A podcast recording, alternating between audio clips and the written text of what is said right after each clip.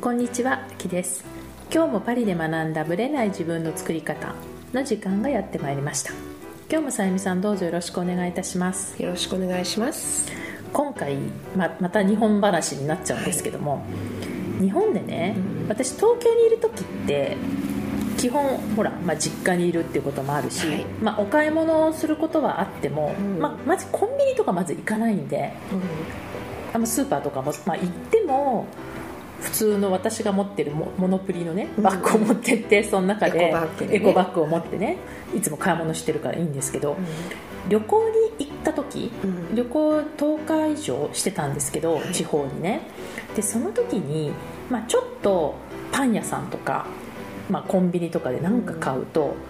必ず「お箸をつけしますか?」とかそうね。必ず聞かれますね。ね、うん。で「おしぼりどうしますか?」とかいろいろ聞いてくれるから、まあ、人数分言ったりすることがあるんですけど、そのたんびにやっぱビニール袋とはい。おしぼりの数が増えてなぜかその時に必要なものしかもらってないはずなのに多分いっぱい入れてくれてるのかもしれないですけどまだパリに戻ってきて10個以上あるんですねね。どんどん溜まってて。でビニールも最初はこっちでねうんなんか使えるかこっちほら全部そのちっちゃなビニール袋とかなかったりするのでうん使えるかなと思ってたけどもうたまりにたまってしまってちょっとこう自動的にあの袋をくれたりおしぼりをくれたりうんお箸とかそういうのをくれるっていうことに違和感をだんだん覚え始めうん。あまりにもフランスと違いすぎるから。ですね。こちらは基本的には言わない限りはもらえないというか、うん。あのその分お金、ね有料ですからね。何サンティームか払わなきゃみそうたいな。いけないので、だからおしぼりをくれるっていうのは特に旅行中で家に帰らない身としてはすごくありがたいんですけど、でもそれですらパリに戻ってきてるのにまだ10個以上あるっていうのは 多分相当溜まってるってことなんですよね、だからねこのビニールとかうんおしぼりとか、まあ、お箸とかも含めてなんですけどあれをこう自動的に渡すんじゃなくって、本当に必要かどうか聞いて有料にしちゃってもいいのかなってちょっと思った。ですよね。でもね結構東京のスーパーとかでは必要ですかって聞かれてあー。欲しいって言ったら入れてくれる感じああですよそうでした、うん。あそうなんだ。あのなんとか三越とかね。あなんとか三越ね、でいつも買い物あの行ってたんですけど、うんうん。必ずあの「おしぼりとかお箸は必要ですか?」あはいじゃあ何千ぐらい必要ですか?」って聞いて、うん。であの言わなかったら入れなかったですよ、ああそうなんだ。いやコンビニもね聞かれる時はあるんですよ。お箸は、例えばほらうちなんてね1人2つとか食べたりするから、えなんか大家族のように見えるけど実は4人だからって言って4つでいいですっていう時はあるんですけど、でもなんでじゃあ溜まっていくんだろうと思って使わないっ思っていうのも1回ずつでも使ってるつもりなんですけどね。まあ、うん。どちらにしてもビニール袋はゴミにならない限りは溜まっていっちゃうので。だってすごい溜まりました私。東京滞在中。ですよね、もう、実に。家にいると関係ない感じでもこう旅行っていうか滞在してる時にうん。溜まっていくんですよね、溜まりますね。でも実家でも溜まりましたよ。あ本実家でも一緒によくスーパーとか、当、うん。あの両親と行ったりしてるんですけども、毎回やっぱりたくさん、あくれるね。くれるんですよ。うちの地元のスーパーは、ビニールいりませんって言うと2円引いてくれるんですね。そうですね。ん。多分、結構多いんじゃあないですかねなんとか三越とかもそうですあやっぱそうなんですね、いりませんって言ったら2円あとなんとか石とか。ああなんとかも石2ね円引いてました。その発想が面白いですよね。フランスは欲しい人には有料でその分。なんだけど上乗せね、いらないっていう人には2円引きますっていう発想がまたちょっとおもし違いますよね,、そうあんまりだからエコバッグとか持ってる人は見なかったんですようねん。で私もいつも後で気づくとバッグ持ってたなんてうん思うんですけども、つい自動的にくれるからっていうのもあるのかもしれないですよね。すごいあそこで資源がそう。すごいこう無駄とは言わないですけども、使われてるのかなっていうのを、私だけでそうなんで、これが日本全体にね。に起こったらすごい資源を使ってるんじゃないかなっていうのはすごい感じました。ね、で結構どの家も溜まってるはずだしあれ。だからみんながその場に必要なだけで折りたたみ式のね小バッグを持ってたら、うん、なんか私はもう本当後半いりませんいりませんいりませんって言って、で、まあ、おしぼりだけはもらってたけれども使うから、でもそれでも余ってしまったっていうのは何が原因なのかいまだに私もちょっと分かってなくて、でもちょっとなんかもったいないなと思って見てて。そうですよね、自動的にこうもらえるコンビニはまず自動的じゃないですか、袋にまず入れてくれちゃったりするし、もう1個のものでも入れてくれようとするからもうすみませんいらないですって言って私いつも断ってたんですけど、はい、そうじゃないと本当に永遠に溜まってく、うん、だって私すごい面白いなと思ったのがつい先日なんですけどもあの長女の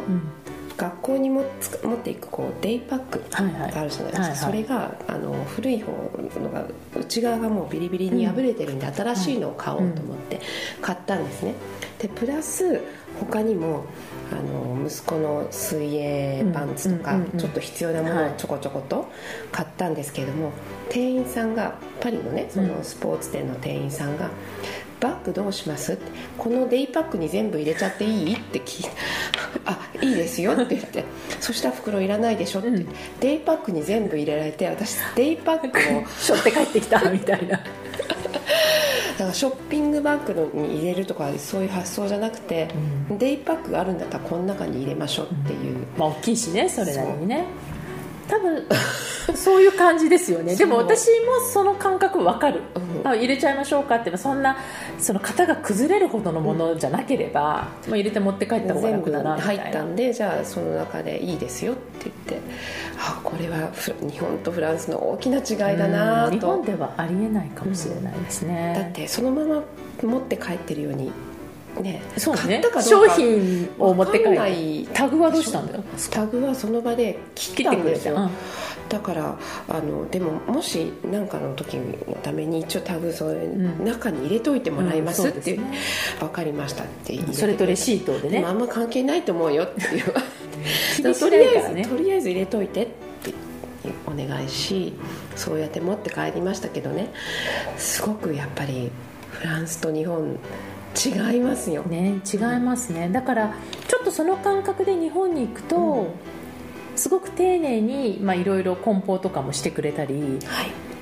放送とかねすごい放送紙とかもすごい綺麗ってフランス人とかみんな喜んでくれるんだけど、うん、まあ、ビニールとかそういうものに関しては、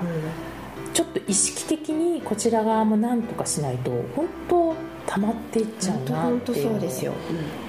フランスから行くとすごくそれを感じた今回でしたね、まあ、エコロジー的にどうするかっていうのはねちょっと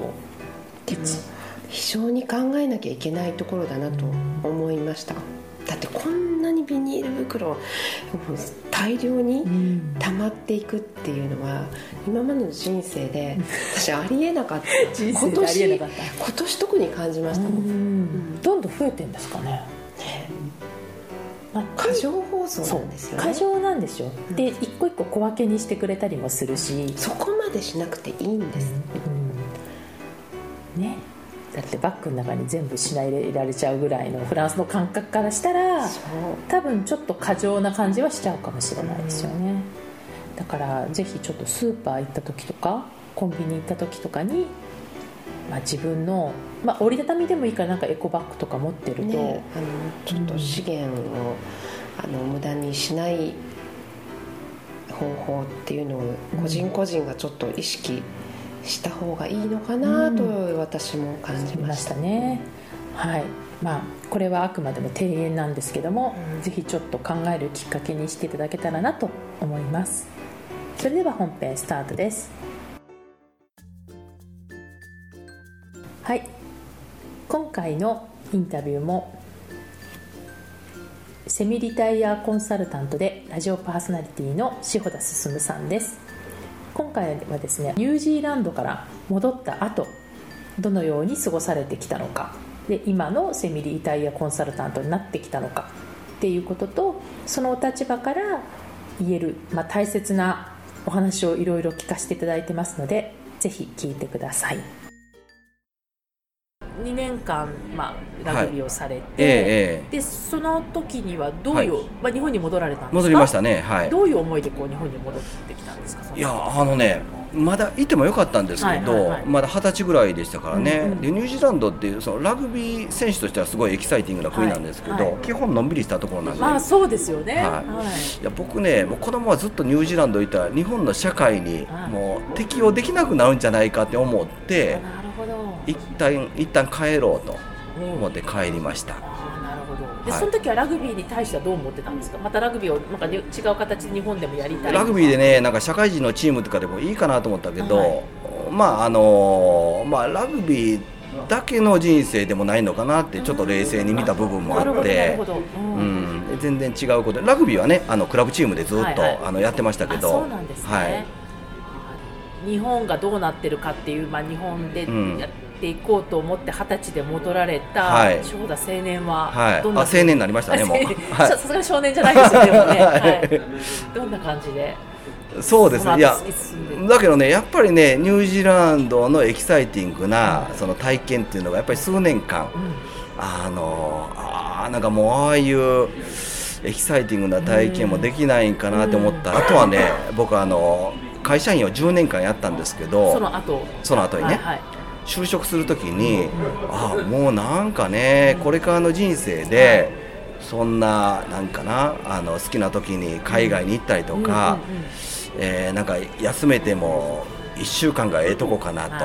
まあそういう人生かなでちょっと諦めに似たような時期もあったんです。だけど今まさかねあの時から見ると、この40後半になって、こんなに自由なライフスタイルが送れるなんて、当時は全然。当時は思ってなかった。もう逆に当時より自由ですからね。そうですよ。でもほぼ諦めでもう会社生活にどっぷり使ってた、使ったけどもだけど34歳の時に、うん、あ俺は自分の人生を自分でコントロールできる人生になりたいなと思って会社辞めてもう今14年ぐらい経ったんですけど。それはやっぱりきっかけは独立しようと思ったのは何かあったんですか？あのねもともと父親が会社やってたんです。あそうなんですね。で、はい、そこに入ったんですけど、うん、製造業だったんですけどね、はいはい、で製造業でやっぱりコスト的な問題とかでい。ろいろとね、やっぱり中国とかの価格競争でしんどくなってきて、で、ね。はいはい、親会社に吸収合併されたんですよ。なるほど、うん、で、えー、そうなると一サラリーマンですしあこれはねあんまりあの面白くないかなと思って、うん、それだったら、まあ、なんとなく自由なライフスタイルに憧れたっていうのもあるんで、はいはい、もう完全にやめようと思ってやめました。えじゃあそのファイナンシャルプランナーはそっから？あそっからそっから。だから全然畑違いですよ。勉強もじゃあそこから始めたんですか、はい、そうですそうです。はいでその分野を選んだのはじゃあな何かあったんですか、まあ、たまたまねちょっとそういうあの人との出会いでまあ、そういう分野の人がいたんで、うんうんうんうん、あ面白そうだなと思って。じゃあ一気に今そこで180度舵を、まあ、切ったそうですよね、うん、そうですね。うん。その時って、うん、まあその体感で行動すればっていうのはあったとはいえ、はい、10年間どっぷり会社員生活を送って、うん。新しい世界に飛び込むっていうふうに、はい、なんかこう抵抗とか不安はなかったんですか？うんまあ多少の不安はあったかもしれないけどどっちかというとあの俺は絶対できるっていう根拠のない自信の方がありました。これはね全くやったことないような世界だったけど、はいはい、多分これもそのニュージーランドの時の経験で、うん、言ってみたら英語喋れない、はい、知り合いいないラグビーできるかどうかわからん、はい、全く未知の世界じゃないですか、はいはいはい、そこでも自分で道を切り開いてきたじゃないかっていうねなんか自分の中ですごい自信があったんですよ。じゃあその時の感覚でいけば、うん、まあ時代を経てもまたそうだからまた違う分野でもなんか俺できる力あるんじゃないかっていうね。うん。全然根拠はないですよ。なるほどうん、これがねやっぱりその独立した時もそうだし、うん、今のこうやってセミリタイヤ的なんでね、今でも毎年毎年テーマを変えてチャレンジしてるんですけどちなみに今年のテーマは何？今年のテーマはねあの、まあ、世界一周っていうのは、はいはい、世界一周っていうのは一つのテーマで、はい、あのもともとあの今回ただで旅行、はい、ファーストクラス乗ってマイルで来てるんですけど、ね。はい、まあ、これもセミナーをずっとマイルのため方なんかもある時発見して教えて、それは何？偶然見つけたんですか？そういうまあもっと海外にねあのたくさん行きたいしマイルがたまればいっぱい行けるのにもっと貯める方法ないかなと思って調べたらあってそれを一個一個実践して自分のオリジナルのやつに変えていったっていう感じなんですけどでこれで人に教えてる時にたくさんマイルがたまればあのファーストクラスに乗って世界一周も夢じゃないよっていう話をしたんですよ、してたんですねずっと。ただ僕よく考えたらファーストクラス乗ったことないし世界一周したことないし、あこれはねちょっと説得力に欠けるしこれはちょっと嘘だなと思ったんでもうあの有言実行で今年はチャレンジしようと思って自分がまずそれをやろう自分がまずやろうと思ってマイルを使ってちょっと贅沢な話なんですけど、はい、ファーストクラスに乗って世界一周をねさせていただいていると。やっぱりその体感する前その実際旅行する前に、まあ、ファーストクラスで世界一周って言ってた頃と、実際に今体験されて、どこが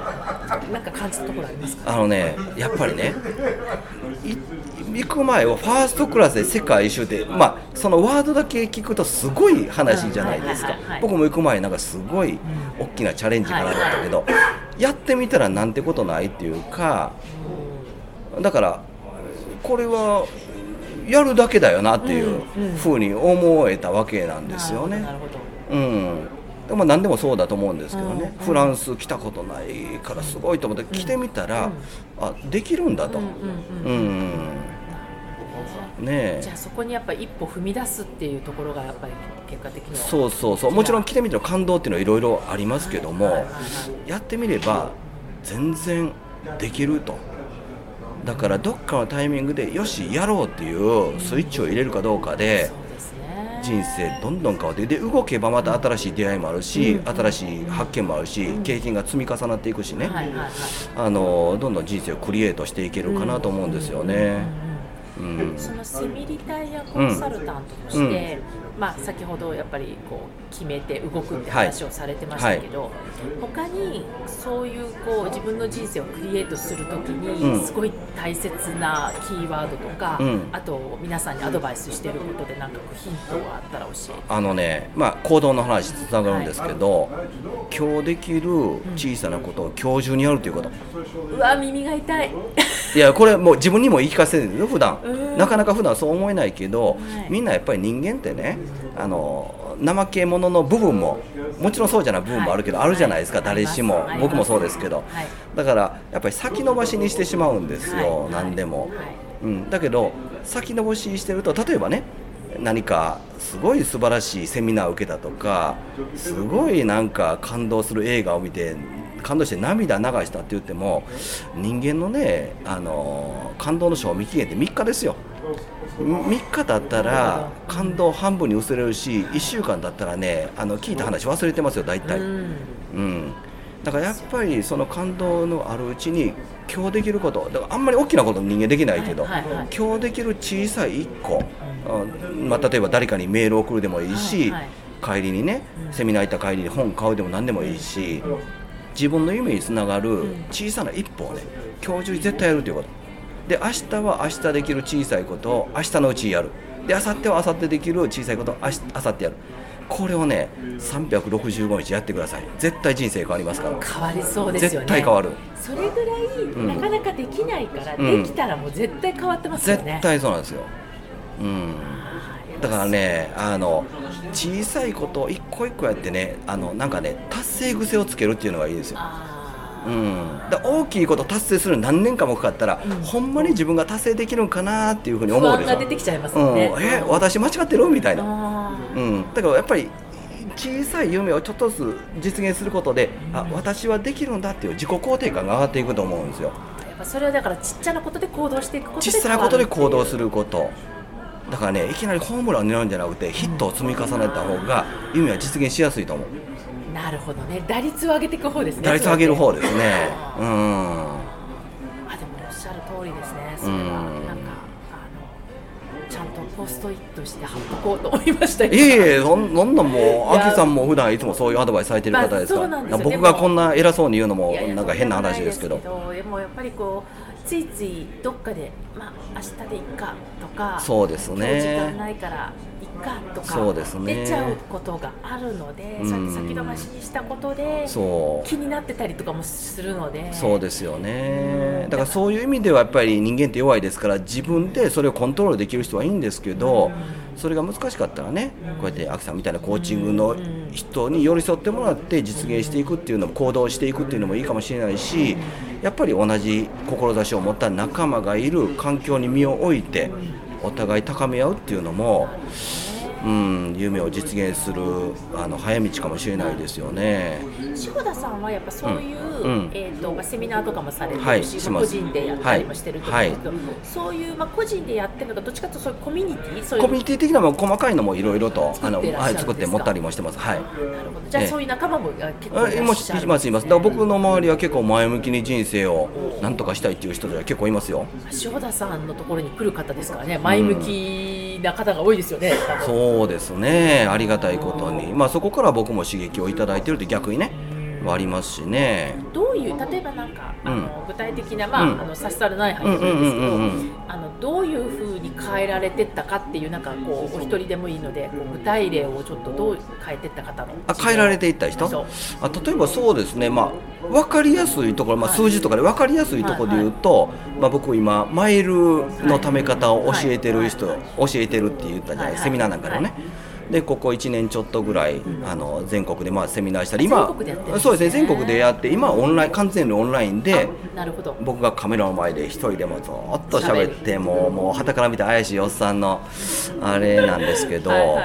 でそれで教えた人たちが、まあ、僕はね年間30万マイルも夢ではないっていうタイトルでセミナーをやってるんです。普通の一般常識で考えると30万マイルなんか絶対無理です。ちょっと途方もない数字ですよね。絶対まあこれはだからね本当に視点を変えて別の発想で物事を見ないとたまらないんですけど、で僕が教えたやり方で貯めた人でも本当にもう20万マイル30万マイルぐらい貯めてもう1年以内にニューヨーク行ったとかあのハワイに行ったとかオーストラリア行ったとかあの今度ね夏に家族でビジネスクラスで4人で沖縄行きますとか、うん。まあ、これも言ってみたら、まあ、マイルの分野ですけどね、あの実際に実現して、あのちゃんとやることを行動してちゃんと計画してやられたと思うんですよ。行動して実際に、まあ、旅に、ね、行ってるわけですから。これはもう自分のビジネスを構築するもそうなんですけど、やっぱりやるべきことを積み重ねていくっていうね。いきなりねなんか僕かってよくねなんか志保田さんみたいになんかスマートに成功したいとかなんかよく言われるけど、全然スマートでも何でもなくて、もう泥臭くね、もう日々なんかもういろんなところに行ったりだから全然もうなんか悠々自適なセミリタイヤでも何でもないんだけど、僕はこうやってまあ、自分でね、うん、今こうやってオンラインの時代ですからすごい便利な時代で何でもオンラインで済むんだけど、はい、今回こうやってパリでアキさんにお会いしてるように、直接ね人に会いに行ったりとか、うん、うん、そういったこともねオンラインももちろん大事だけど、はいはい、そういったこともすごい大事だなって思うんですよね。うんさっきのやっぱり自分のちっちゃなね、はいはい、一歩っていうところから行動することでこう達成癖をつけていく達成癖つけていく、はい、すごいこう本当に今からできることなんで。今からできることですよ、はい、だからだから本当にねなんかすごい難しいことをやろうと思わなくていいんですよ。やっぱシンプルなんですよねいや本当シンプル。もう今日できることを今日中にやりましょうっていうこと。うんそれだけ。そこがどこまでできるかどこまでだからどこまで継続できるかどうかですよね。継続能力ですよ、ね、継続能力です。この継続に関しては何かありますかね？こうこだわりというか柴田さんどうやったらこうちゃんと一個ずつこう継続していく？そうですね、まあ、それはやっぱりさっき言ったようにその人との刺激もそうだけどやっぱりね自分が楽しいと思うことを選択するかそこは大きいです、ね、そこ大きいね。うん楽しいと思う。だからこの今旅してるのもすごい楽しいんでね、はいはい、こうやってずっと、まあ、この旅に関する活動も継続してやっていけてるんですけど、うん。だから何ていうのかな。あの、まあ、僕はね一番初めの話でセミリタイヤで自分の好きなこととか、得意なことをビジネスにするといいよっていう話してるんだけど、やっぱりこれも継続するためにすごい大事な要素であってね、はい。はい。はい、そうですよね。うん。でも確かにおっしゃるように嫌いなこととかこう義務感でやってることって、うん、楽しくないから続かないですよね。そうですねそうですね。いかに楽しくしていくかとか、うんうん、いかに自分の興味とつなげていくかとかそうそうそうそう。そういう仕組みっていうかねそうですね。すごく大事ですよね。だからまずあれですよね、まあ、秋さんとこもそうだと思うし僕のところに相談に来られる方も、はい、まあ、そもそも何が自分が好きかわからないっていう人もいるし、ね、まあ、そもそも自分の人生どうしたいかわからないっていう人はね。実はね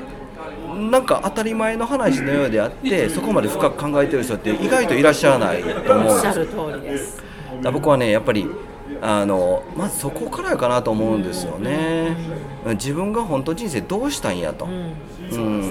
そこ決まってないと覚悟も決まんないですよね。そうなんですよ。どっかのタイミングで自分の人生を深く考えるね時期って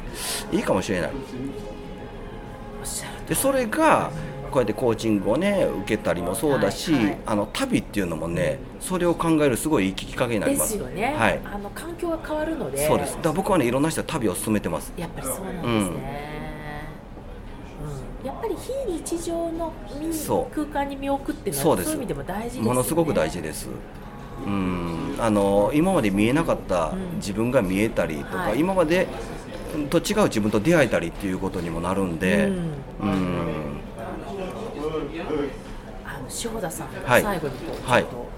もう最後ですか？あと 5, 5時間ぐらい喋らせてください。5時間ぐらい喋っていただきたいんですけど、まあ、詳しいことは、はい、あのセミナーにぜひあそうですね。僕のメールマガジンとかへね、いろんな思いなんか書いてますんで、はい、よかったら登録してもらったらね。ブログと、うん、まあブログのところ行けばメールマガジン。メールマガジンあの7日間のメールセミナーでセミナーのヒントみたいなとか、はい、あとは単発のメールマガジンとかいろいろありますんで。旅先からねいろいろ書いて、そうですね。旅先の写真とか見るんだってインスタグラムとかいいかもしれないインスタもやってらっしゃる。インスタやってますやってます。インスタ毎日。いろんなメディアやってらっしゃいますね。そうですよ。もうおっさん新しいこと覚えるの大変ですわ、ほんまに。ラジオのねパーソナリティやったり YouTube もやったりとか、はあ、このテクノロジーはまあやっぱり好奇心ですか？好奇心ですね。ね。好奇心とあとはねそうかな。僕のまあ、モチベーションの話もね、はい、さっきありましたけど、やっぱり僕の発信を楽しみにしてくれてる人たちがいっぱいいるんですよ。でそれがまあそういうフィードバックいただいたりとか、あもっとこの人を喜ばせたいなっていう思いに変わってきたりとか、それが全部つながってる、ね、がってるのかな？継続にも影響してね、うん、それも大きいと思いますよ。じゃあ最後に、はいはい、本当にまあ最後にってわけじゃないけども、はい、なんかこう、うん、これからまあ今お話しいただいたことで十分なんですけども、はい。翔太さんのこれからの野望っていうんですか、ね。うん、野望ですか、はい、どんなことをこれからしていきたいなっていうのをちょっとまず、僕はね実はいろんな人に聞かれるんですけど、はい、今すごい大きな夢ってあんまりないんですよ。そうなんですね、まあ、うん、あの一般的に言うとね、はい、この世界一周っていうのはすごいなんか人生の大きな夢とか、はい。はい。はい。あの言われるけど、まあ、これは僕の中ではもう通過点と思ってて、はいはい、あのそうですね。僕の野望というか、うん、僕が送りたい人生っていうのは、うん、やっぱり好きな時に好きな場所に行けて、好きな人に会いに行ける人生をこれからも継続していきたいということ。うん、ですね。だからあとはそのなんていうかな。この夢とか目標ね、あのもちろん自分の人生の軸、方向性っていうのはありますけども、細かいことを決めてても人生ってね目標通りにいかないことも多いじゃないですか。どっちのが多いかもしれない、どっちかでそっちの方が多いんですよ、僕はそこにとらわれるとちょっとしんどくなるんで、はいはい、僕はねあの流されないで流れていく生き方っていうのがすごいねある時に教えてもらった言葉でしっくりきたんですけど、あの自分の軸はしっかりと持ちながら、はい、あとは人との出会いでやりたいことも新しく見つかることもあるしね新しい夢も出てくるじゃないですか、はいはい、その辺はしなやかにね。なるほど、うん、ガチガチにもう決めちゃうんじゃなくて。決めるんじゃなくてああの今までパリにね来たいと思ってなかったけど気が付いたら今年パリですわみたいなとか、そういうの面白いじゃないですか、そうですね、うん、だけどそういうこともできるようなやっぱりセミリタイライフっていうかね、あの選択肢をいっぱい自分で決めた時にすぐ動けるようなそんな状態をずっとこれからも継続していきたいかな。それがもう本当ね年齢関係なく50代、はい、60代ってこう続けていけたら素晴らしいですよね、ね、だから僕はブログとかメールマガも「セミリタイヤ生活のすすめ」っていうタイトルで書いてるんですけど、はいはいやっぱりねもう自分自身が今すごいなんかエキサイティングな人生を生きてると思うんですよね、はいはいはい、でこれは別に旅に限らずそん。な人生って本当に覚悟があれば実現できるんでいろんな人にねそういうなんかエキサイティングな人生、でも本当に自分らしいね。人生を送ってほしいし僕はセミリタイヤっていうのはあのなんか自分が本当にあのチャレンジしたいことにやりたいことにチャレンジできる人生だと思うんですよ。うん、チャレンジできるものがあるっていうこともすごく大事ですね。そうそうそうそう、うん、だからなんかね本当に悠々自適なのんびりっていうイメージがセミリタイにあるけど、ね、イメージはね、うんうん、僕が考えるセミリタイはもうすごい熱いセミリタイヤ、熱苦しいセミリタイヤですさっきから熱い話ばっかりしてますけど。ど、ね、大阪のこの暑さと関西のノリで。そうそうそう、であとはねもうやっぱ笑いというか、やっぱりその楽しみながらやるっていうのがね、ね、僕は大事かな、うん、目標に向かってストイックにやるっていうのもいいかもしれないけどやっぱり笑いながら楽しみながらやるっていうのがいいんじゃないかなと思いますね。雰囲気は多分リスナーの方にも十分伝わって伝わってますかね？伝わってますかね？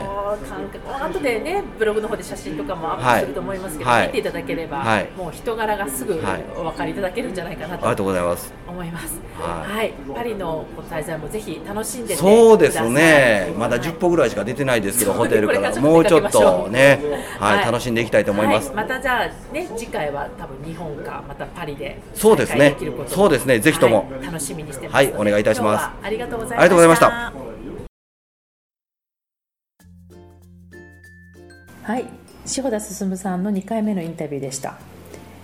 結構響くお話がいっぱいあったかなって。そうアキさんも耳が痛いって言ってたことを、ね、そうですね。私も耳が痛かったですよ。どの辺がこうさゆみさんとしてはこう刺さったというか印象に残ったところは？まずやっぱり今日できる小さい小さなことを先延ばしにしないっていう、うんはい、そのことはもうぐさぐさってですよ、ね、いっぱいいっぱいやっぱりあもういいや明日でとか、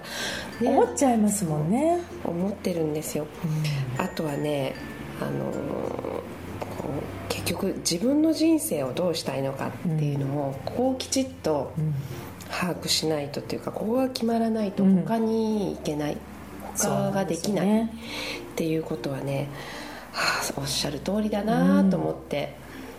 すごい、ね。うん、ぐさぐさっときました。結構深いことをお話ししてましたよね。そうあの大阪のノリでね喋られると楽しい感じでお話されてます思うんですけど、まあ後でこう考え直すと深いなっていうのはね、ね、とても感じました、ね。うん、だからこういっぺんにはねいろいろできないかもしれないけど、うん、ちっちゃなことでまあ、1個ずつ小さな1個をやっていくとか、うん、あと小さなことで達成癖をつけていくとかね。ヒットをねあの打ってこうホームラン狙わないでいいからみたいな感じですよね、ね、ヒットを出していくっていう、うん、なんかそういう感覚で言えばまあほら自分でできなかったら同じ仲間とかの人がいるといいですよとかそういう話をしてる時って、うん、やっぱすごく私のやってることに非常に通ずるところがあって、うん、やっぱりこう自分のこともちゃんと整理してないと整理してた方がいいよとかその深く考える時期がちゃんとあった方がいいよとか。そうですよね、うん、その辺はねやっぱりもう本当になんか私が言ってることを別の形で代弁してくださってる感じがして、うん、すごくこう嬉しかった部分でもあるんですけど、うん、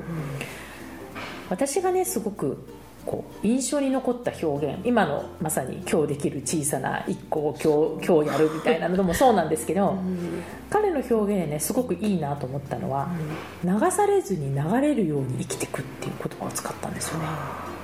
流されないんだけど、まあ、自分のことはちゃんとしっかり持ってるんだけど何かに執着したりとかじゃなくてこう軽い流れるように生きていくっていうのは、これも深いなと思って。それ深いですね、ね、なんか、うん、とてもあのおじさん乗りからちょっと 想像できないような深さ、うん、そう、うん、なんですよ。だからまあ彼もねいろんなことを経験されていらっしゃるし、やっぱりいろいろあた、ね、奥様も亡くなられたっていう話をされてましたけどね。でしょうねきっとね、まあ、そういう、ね、経験とかもあった中でいろいろ見てきたことを多分今の生活とかお仕事に生かしていらっしゃると思うんですけども、まあ、直接ね彼のあのお話を聞きに行ってもいいと思いますし彼大阪だけじゃなくて東京にもいらっしゃる時もあるみたいなので、うん、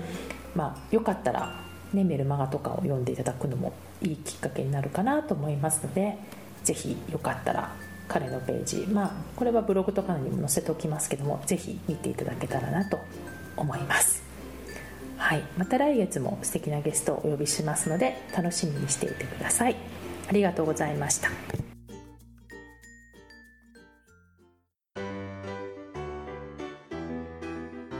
この番組は毎週金曜日をめどにお届けしています